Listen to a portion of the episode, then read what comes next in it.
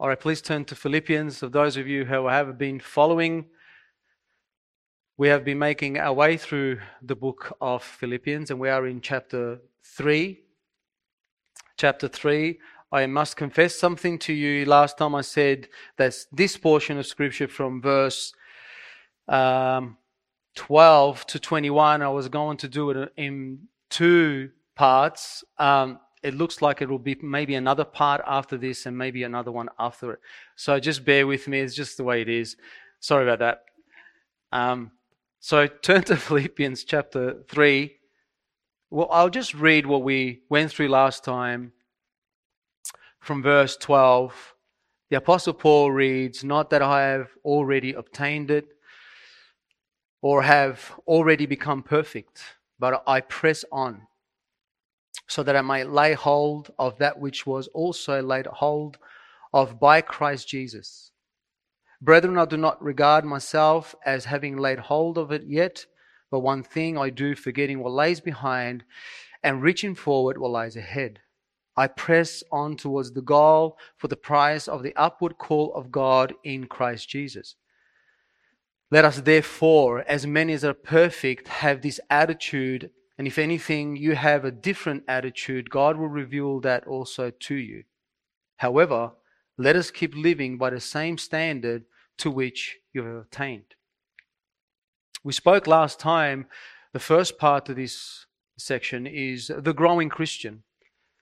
And we looked at just one point, and we looked at how if we were a believer was were to make a New Year's resolution because it happened to be on the first day of the year, it would be to become more like Christ, to continue to run that race, so that, that we may become more like Christ and to leave behind the rest of the year whatever we didn't do and whatever we, we ought to do, and to excel in our walk with Christ and to be conformed to the perfect image of Christ, even when times are hard.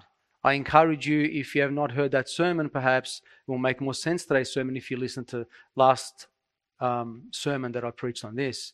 But we praise God and we thank the Lord that the most committed Christian that ever walked planet Earth, as far as we know, was the Apostle Paul. He actually admitted that he had not arrived yet to that perfect holiness in Christ Jesus. He had not arrived to, to that perfect uh, sanctification. And that gave us hope. Amen.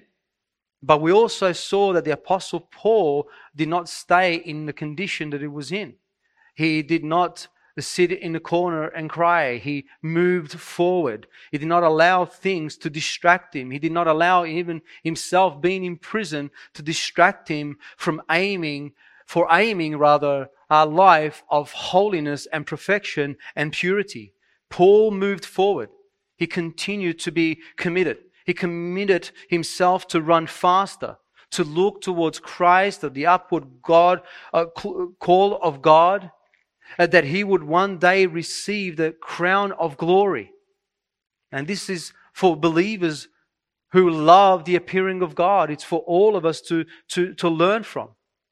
And we saw the apostle Paul in that, that he was bearing much fruit. And that's where we see ourselves this morning in verse 15 and 16. 16. We see the practical side of it, the response, so to speak, to what we spoke about last time. For we as believers, it's one thing to say that we are Christians, but it's a different thing when we bring forth fruit to show our Christianity. If you recall, the Apostle Paul has already expressed this in chapter 1, verse 27 to conduct yourselves in a manner worthy of the gospel of Christ. Our Christian life is not just that we believe it, is a progression that leads to a transformed life. And it's made up of many things. We study the Word of God. We learn the Word of God. We worship with the people of God. We sing to God the Word of God. We serve one another unto God. We fellowship together for God and we give offering to God. We do the Lord's Supper together in remembrance of God and we practice the Word of God. This is a Christian who is maturing in his life. We want to we want to acknowledge are we maturing? We help one another to aim ourselves so that we can fight temptations, trials, and tribulations in life. We are called to mature. When a farmer plants a crop, whether grapes or potatoes or tomatoes or apples or oranges, vegetable, you figure out what a, a farmer can plant. He, his purpose is that he wants fruit to come forth. And not just any fruit, little fruit, but ripe fruit, good fruit, so that when that fruit comes forth, he has a blessing over it and he enjoys the labor of it. He cuts it, he sells it, he eats it. But if that f- tree doesn't bring forth any fruit, then it's no good. It's cut down. Now we know that every tree that is planted brings forth different fruit in accordance. Some 30, some 70, some 7, but there is expectance of fruit bearing. Paul had not arrived to the maturity of the fullness of Christ. We know that he didn't know the, all the deep things of God. He didn't possess all the knowledge of the eternal things of God. He had not arrived to that perfection, but he labored hard he pressed on and he bore much fruit. And as an athlete, he continued. If you recall, we spoke much about an athlete last time. He kept running. He kept running on that track because he wanted to receive that crown of glory from Christ, who was the judge who would give it to him in accordance. And by the way, I might not have mentioned this last time. When the racing was taking place and those games were taking place, the only person who received uh, a prize was the winner, no one else. So when the apostle Paul tells us to run that way, he says for us to run that race as if you were the only one who was going to receive that prize. No second best. We want to run to be the best. And as the farmer then plants and, and he, he wants the fruit to mature, so does Christ. If he's the root of our soul, we must then be the fruit of that root and we must bear that fruit. And we ought to grow in our maturity in Christ Jesus. So the last time we looked at one point, which was the right pursuit. Today we will look at the second point, but I'll break it down into four subpoints, okay? So um, we can follow along. And today we will look at the right attitude. The last time we looked at the right pursuit, and today we'll look at the right attitude. And the, first point in this right attitude that we will see is that the perfect man, the mature man, he has the right attitude. It's the mature man that has the right attitude. Look at now verse 15. We begin by reading, Let us therefore, as many as are perfect. Let us. Who, who are these us? It's the people that Paul has already spoken of who are running the race, those who are pressing on, those whom he said, they are not looking back, they are looking ahead. They are looking towards Christ. Their eyes are fixed on Christ. He says, let us then, accordingly to what I just said, let us, he puts himself in there, as many as are perfect. He begins to encourage these maturing believers to have this mindset. Let us, those who are mature, those who are committed to the running this race, those who have not arrived but desire to finish well, he says, have this attitude as many as are perfect. I love this. The Apostle Paul is humble enough here to leave it open, to say, well, examine yourself. Are you being made perfect? Are you perfect? Yes, he's calling on those who are maturing, but it's, an, it's also an indictment in the sense to say, are you maturing? Because it's only the mature who will actually run the race. The immature looks at those who are running the race. But the mature says, Come and run with me. And again, last time I explained this word perfect is not talking about sinlessness, it's talking about accomplishment. One who is growing in maturity for Christ. It speaks of going to completion. And so Paul is saying here for those who are maturing, those who are continuing by the strength of God, run this race. They are growing, they are maturing in Christ likeness. They are not stuck at salvation. They are growing in that salvation. You know, my fear is there are many people that are stuck at salvation. You know what I mean by that? They're stuck there. They said, Well, I'm saved. I'm saved by grace alone, through faith alone, in Christ alone, by the word of God alone. Leave me alone. They stuck there and said, Well, I am saved. And we would all say, Amen. We are saved by that, correct? I mean, it is faith alone, Christ alone, by the word of God alone, for the glory of God alone. And then have no desire to move forward, no desire to run the race. But this is not so much a salvation issue. And I share this with you with a broken, really a heavy heart. This is a love issue towards Christ. If you are saved by grace alone, in faith alone, in Christ alone, by the word of God alone, for the glory of God alone, then why aren't you living for Christ alone? Why aren't we moving forward? This is a love issue. It is an affection issue. It is a commitment issue. It is a lack of love for Jesus Christ. That's the issue. Some are not maturing, perhaps, because they don't take the opportunity. When trials and tribulations come, they lack praising God. They don't thank God. They don't acknowledge the fact that God is sovereign over that situation and He wants to teach them something. Instead, they'll grumble, complain, get angry, and even question the Lord. Paul never wasted any opportunities. If you recall in chapter, in chapter 1, the Apostle Paul, uh, verse 12, he says, Now I want you to know, brethren, that my circumstances have turned out for the greater progress of the gospel. He did not waste the opportunity at all. He was chained to perhaps two people under house arrest, and look at what happens. So that in my imprisonment, I cried and I wept and I felt sorry for myself. Is that what it says? No, it doesn't. It says, in my imprisonment, in the cause of Christ, has become well known throughout the whole Praetorian Guard and everyone else, and most of my brethren trusting in the Lord because of my imprisonment have far more courage to speak the word of God without fear. Do you see that? We don't see trials and tribulations of life as a way that we ought to mature. Count it all what? Joy, brethren. When trials come, count them as joy. For Christ is working in you. You are never going to grow if you don't face trials and tribulations in your life with the gospel.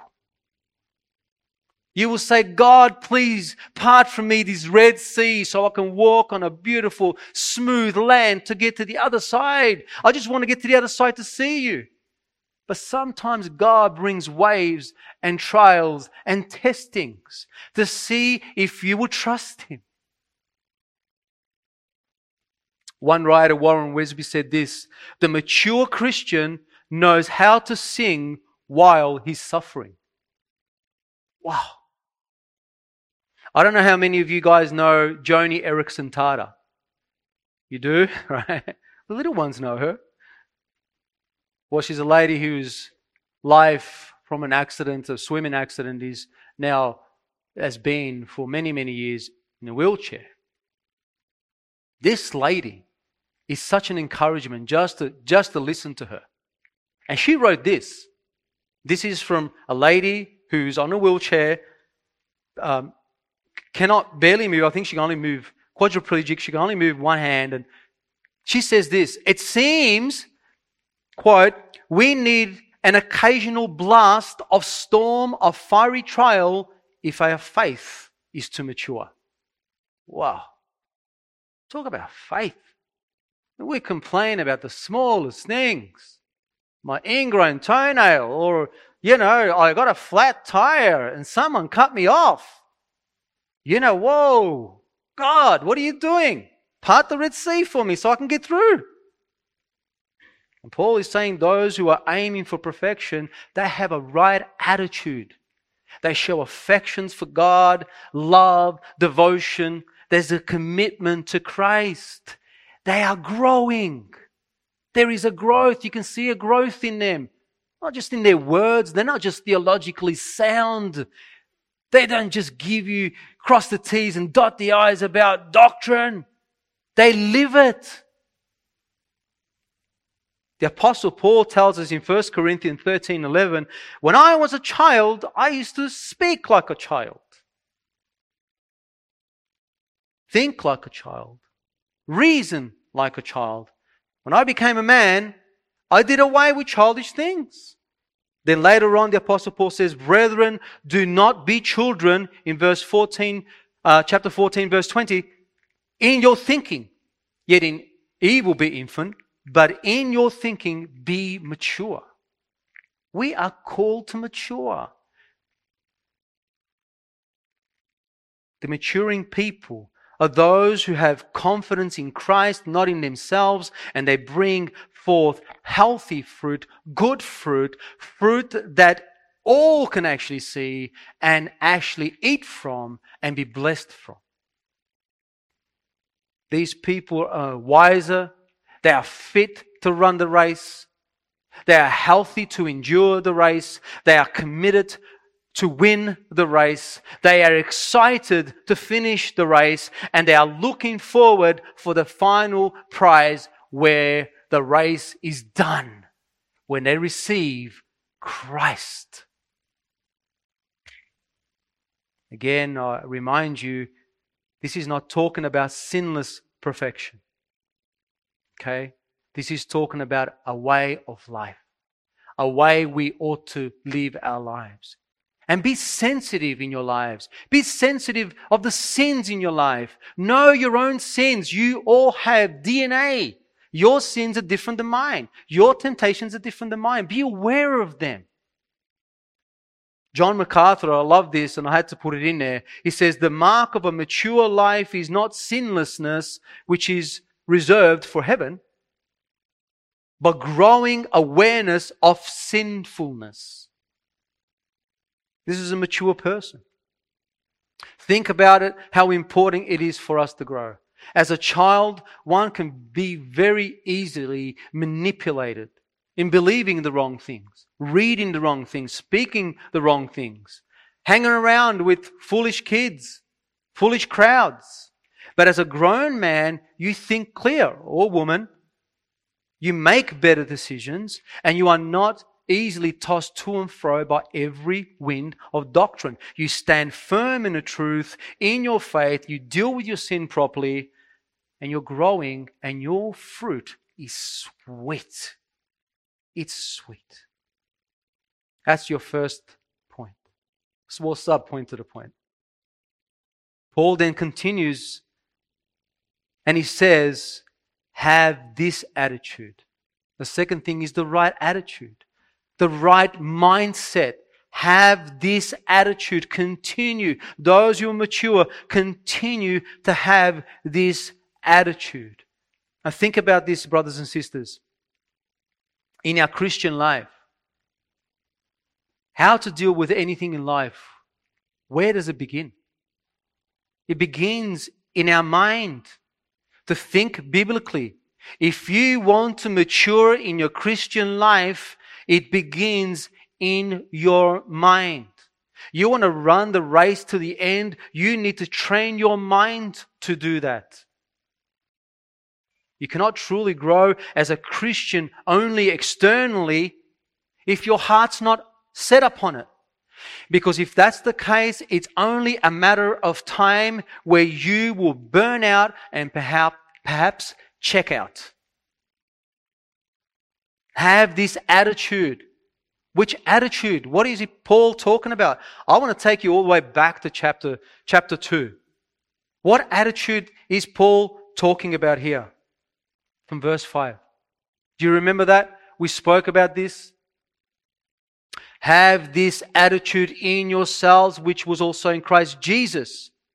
Okay? Who, although he existed in the form of God, did not regard equality with God a thing to be grasped. But what did he do? He emptied himself, taken the form of, form of a bondservant, and being made in the likeness of man, being found in the appearance of man, he humbled himself, becoming obedient to the point of death, even death on the cross. Have this attitude. Are you in chapter 3? Here's the attitude that Paul wants us to have in accordance to what he's been saying. Verse 7, chapter 3. But whatever things were gained to me, those things I've counted as loss for the sake of Christ. Have this attitude. I count all things to be lost in the view of surpassing value of knowing Christ Jesus my Lord. Have this attitude. In whom I suffered the loss of all things. Have this attitude and count them as rubbish that I may gain Christ. Have this attitude.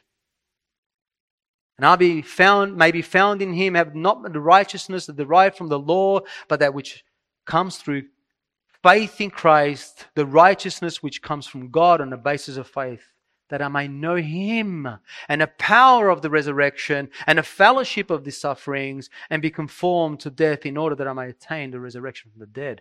This is the attitude that we are meant to have. This is an attitude of a growing Christian.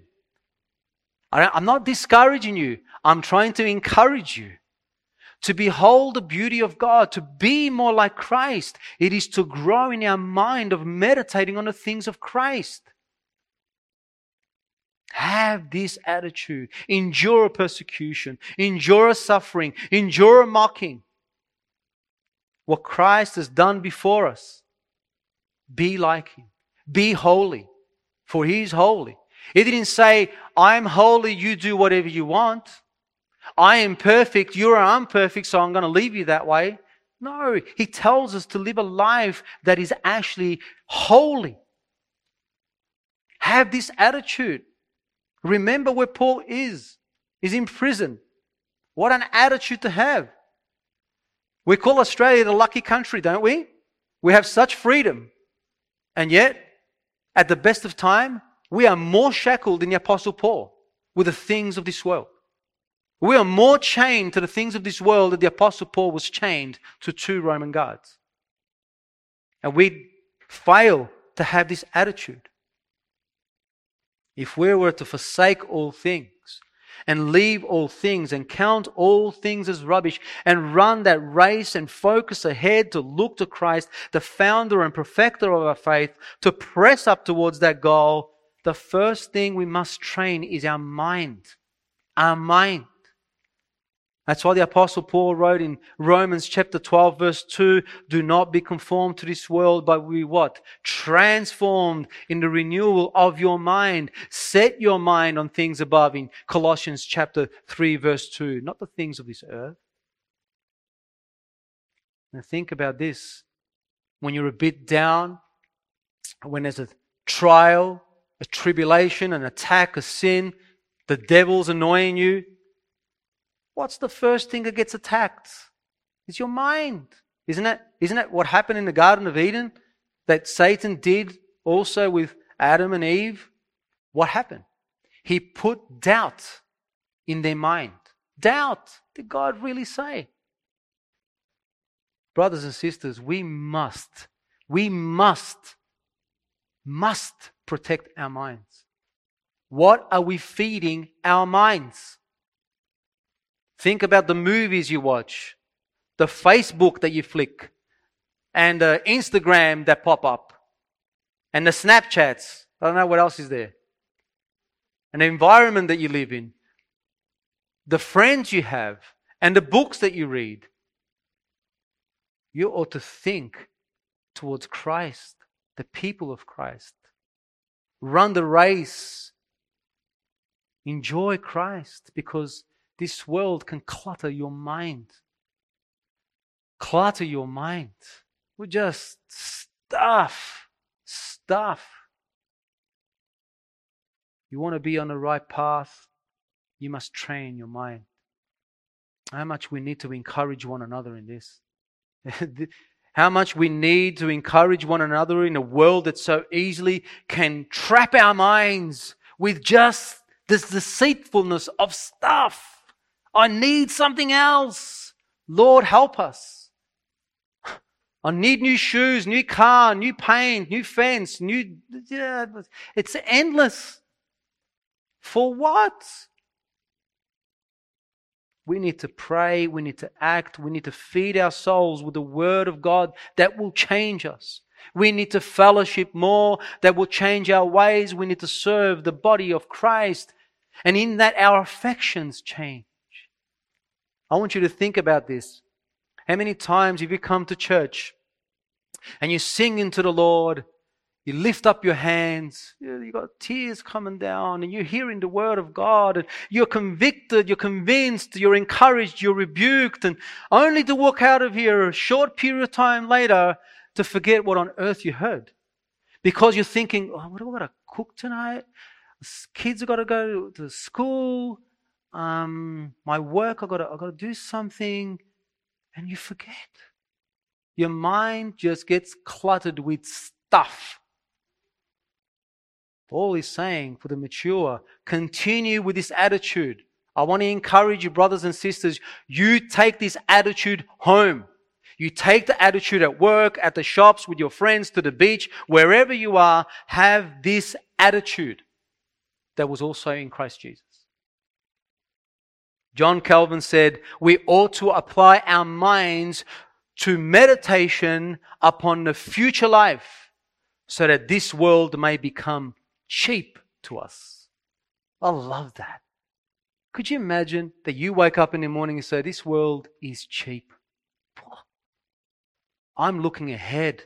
I've got glory coming for me. I've got heavenly rewards stacking up. Instead, we want earthly ones. You know, I want it now. And so Paul then continues, and we bring it to the third thing in verse 15, please read with me if you in Philippians 15, uh, chapter 3, verse 15. Let us therefore, as many are perfect, have this attitude and. Now listen to this. If in anything you have a different attitude, God will also reveal that to you. God will reveal that also to you. So there's a third thing, the right adjustment in attitude. Because there are those, obviously, in the Philippian church that were actually not agreeing with some stuff that Paul was saying. Having a different attitude. They were opposing what Paul was saying. They're not unbelievers. Unbelievers oppose everything you say to them. Okay? These are believers.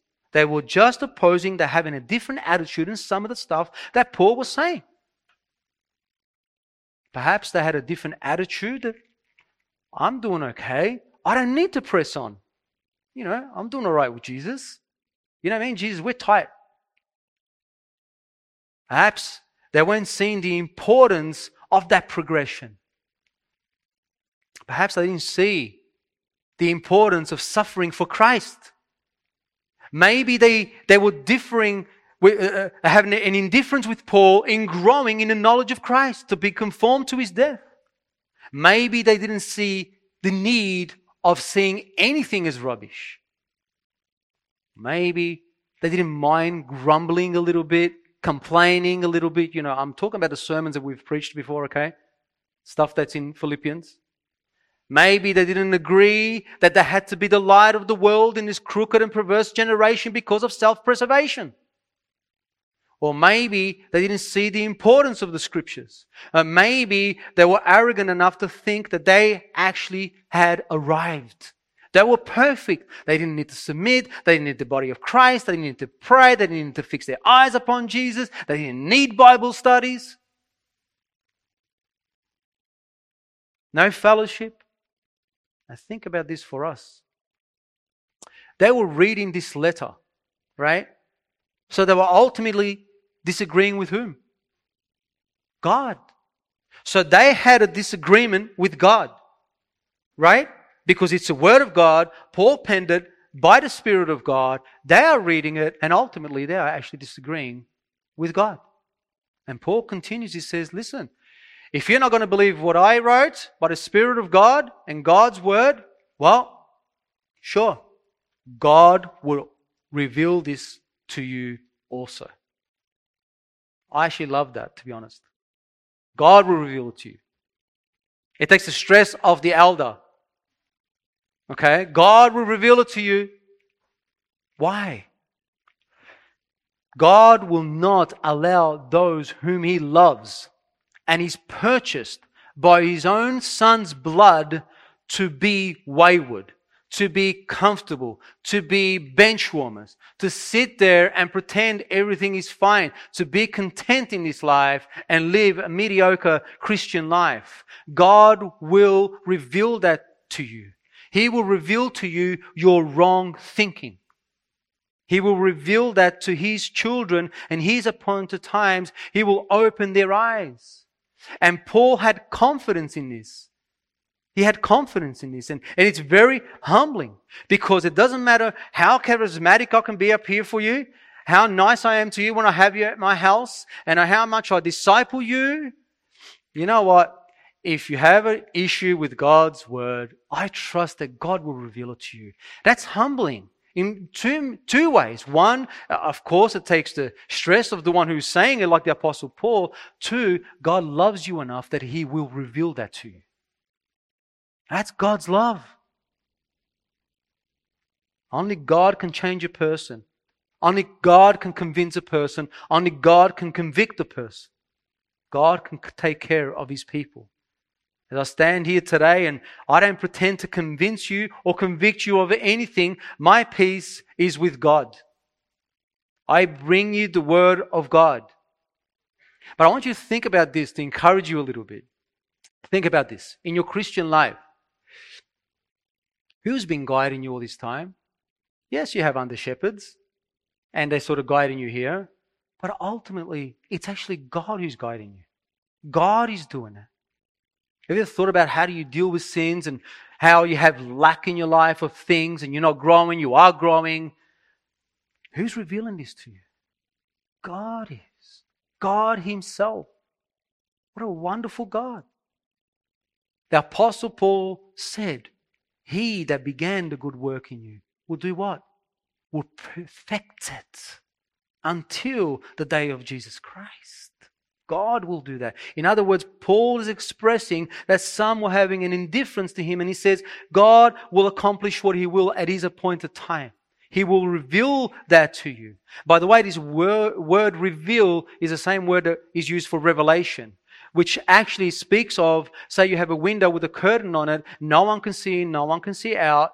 It is when you move it, only when you move it, that you can actually see what's behind it.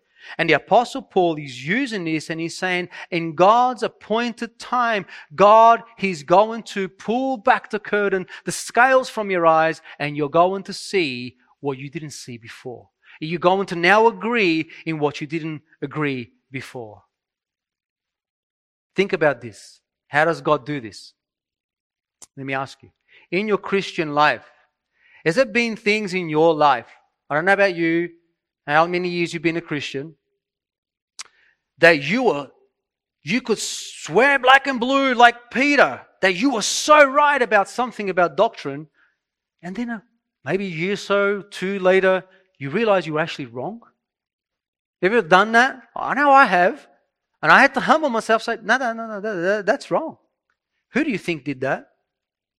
No flesh and blood has revealed that to you. God has.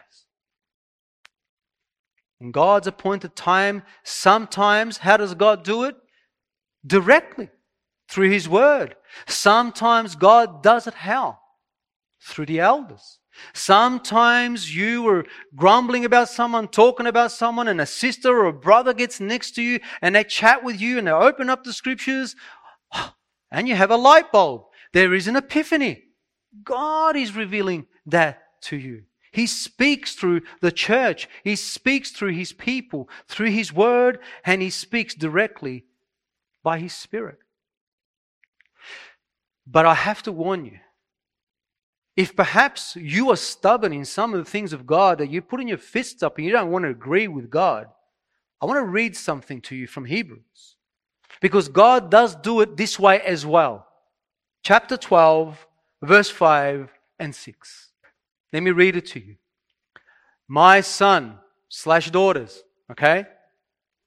Do not regard lightly the discipline of the Lord, nor faint when he you are reproved by him.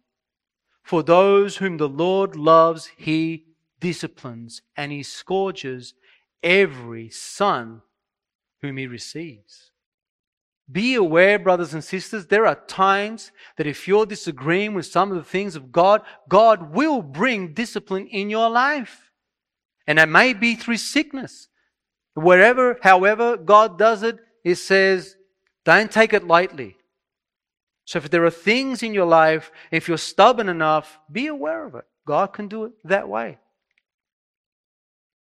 But let me ask you if you're a Christian, do you desire to change? Do you desire to change? Do you desire to want more of Christ? To feel the presence of Christ? Do you love Him?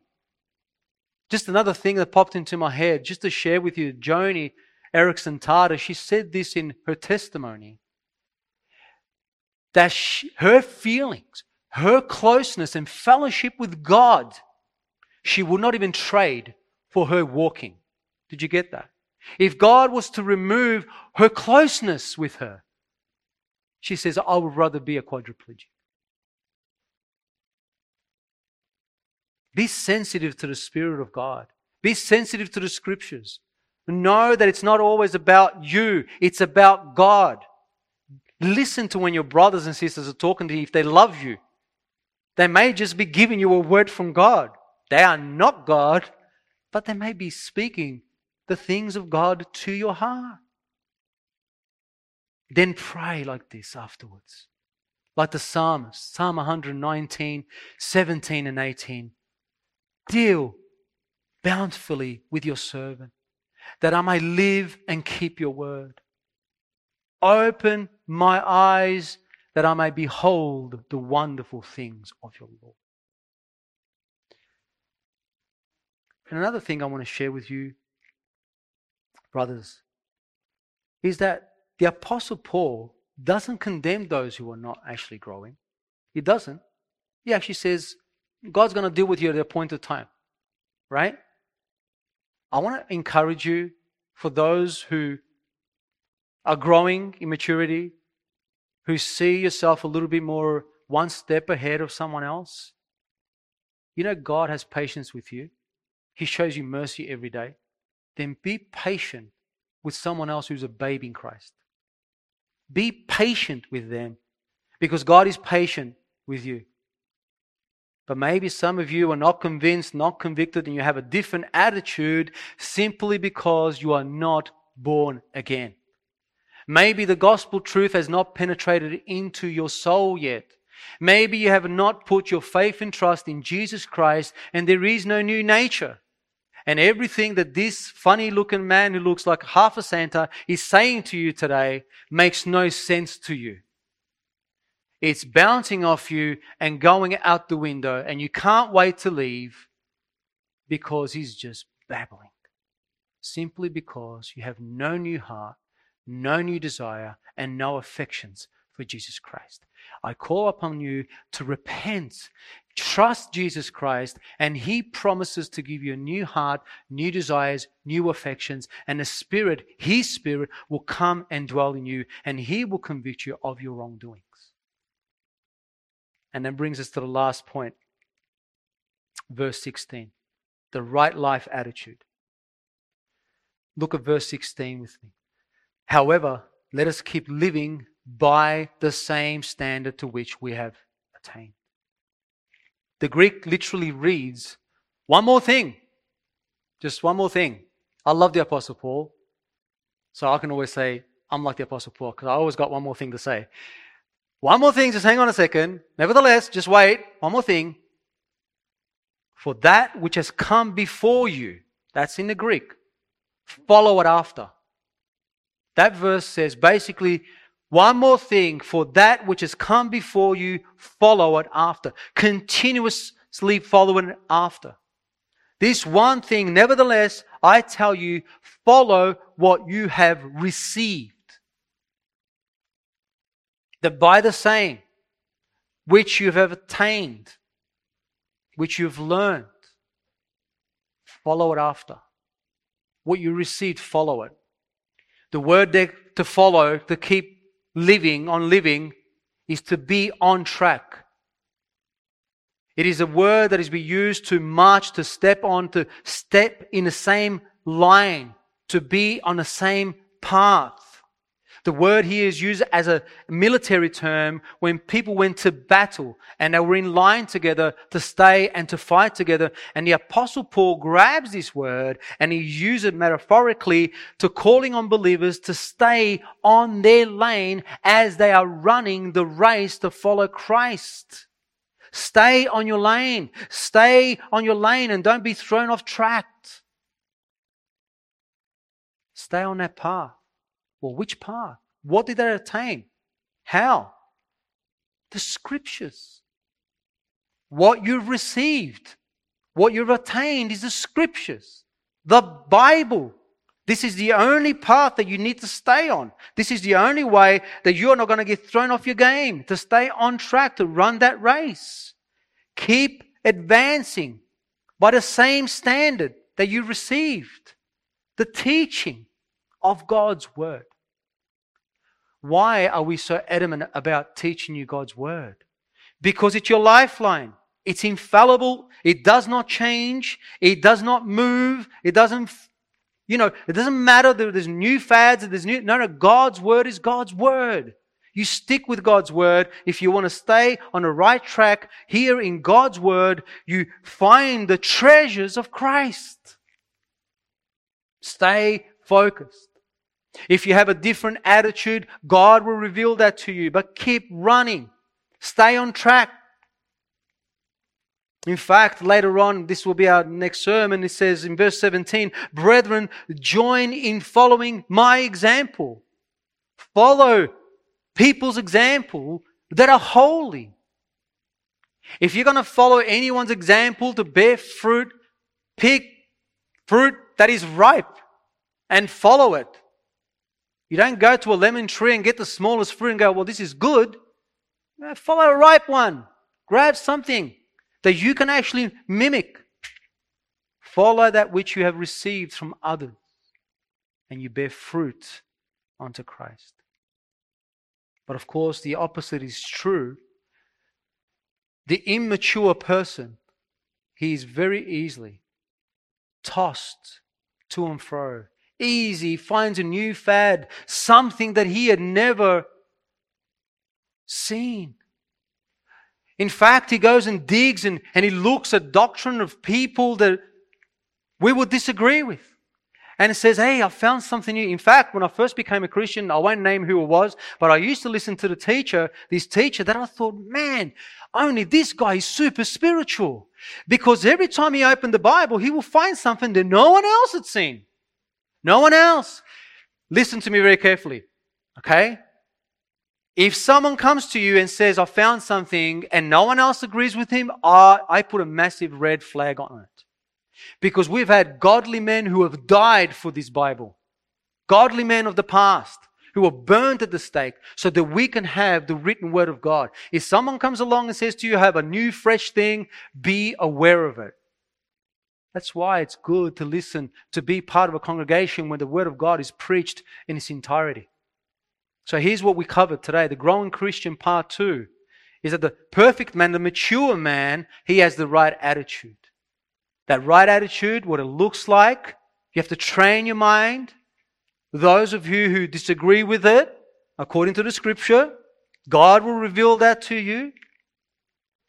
And the right attitude is lived out and brings forth fruit. So, here are some things perhaps to think about, to examine our attitude this morning, brothers and sisters. If we're indeed maturing and bearing fruit, if we're progressing in our lives, if we're living according to what we have received, or if we're indifferent. Here's some ways to examine. Are there earthly pursuits in my life that I see more pleasurable and splendid than Christ. The one who's maturing sees the things above as more precious. He understands that this life is momentary. His focus is not on earthly things, but eternal things, and he invests in eternal things. Are there things in my life? These are questions to ask. That I'm not willing to count as rubbish for the surpassing value of knowing Christ? Is this my attitude? But the mature person, he sees everything as rubbish. All his possession, his position, his personal achievement, his powers, they are a stumbling block to the mature Christian. And he wants to move them out of the way because they're a hurdle for him to run that race. That's a person who's growing. Am I chasing after holiness, which the scripture says without it, no one will see the Lord? A mature Christian has this mind to become more pure like Christ.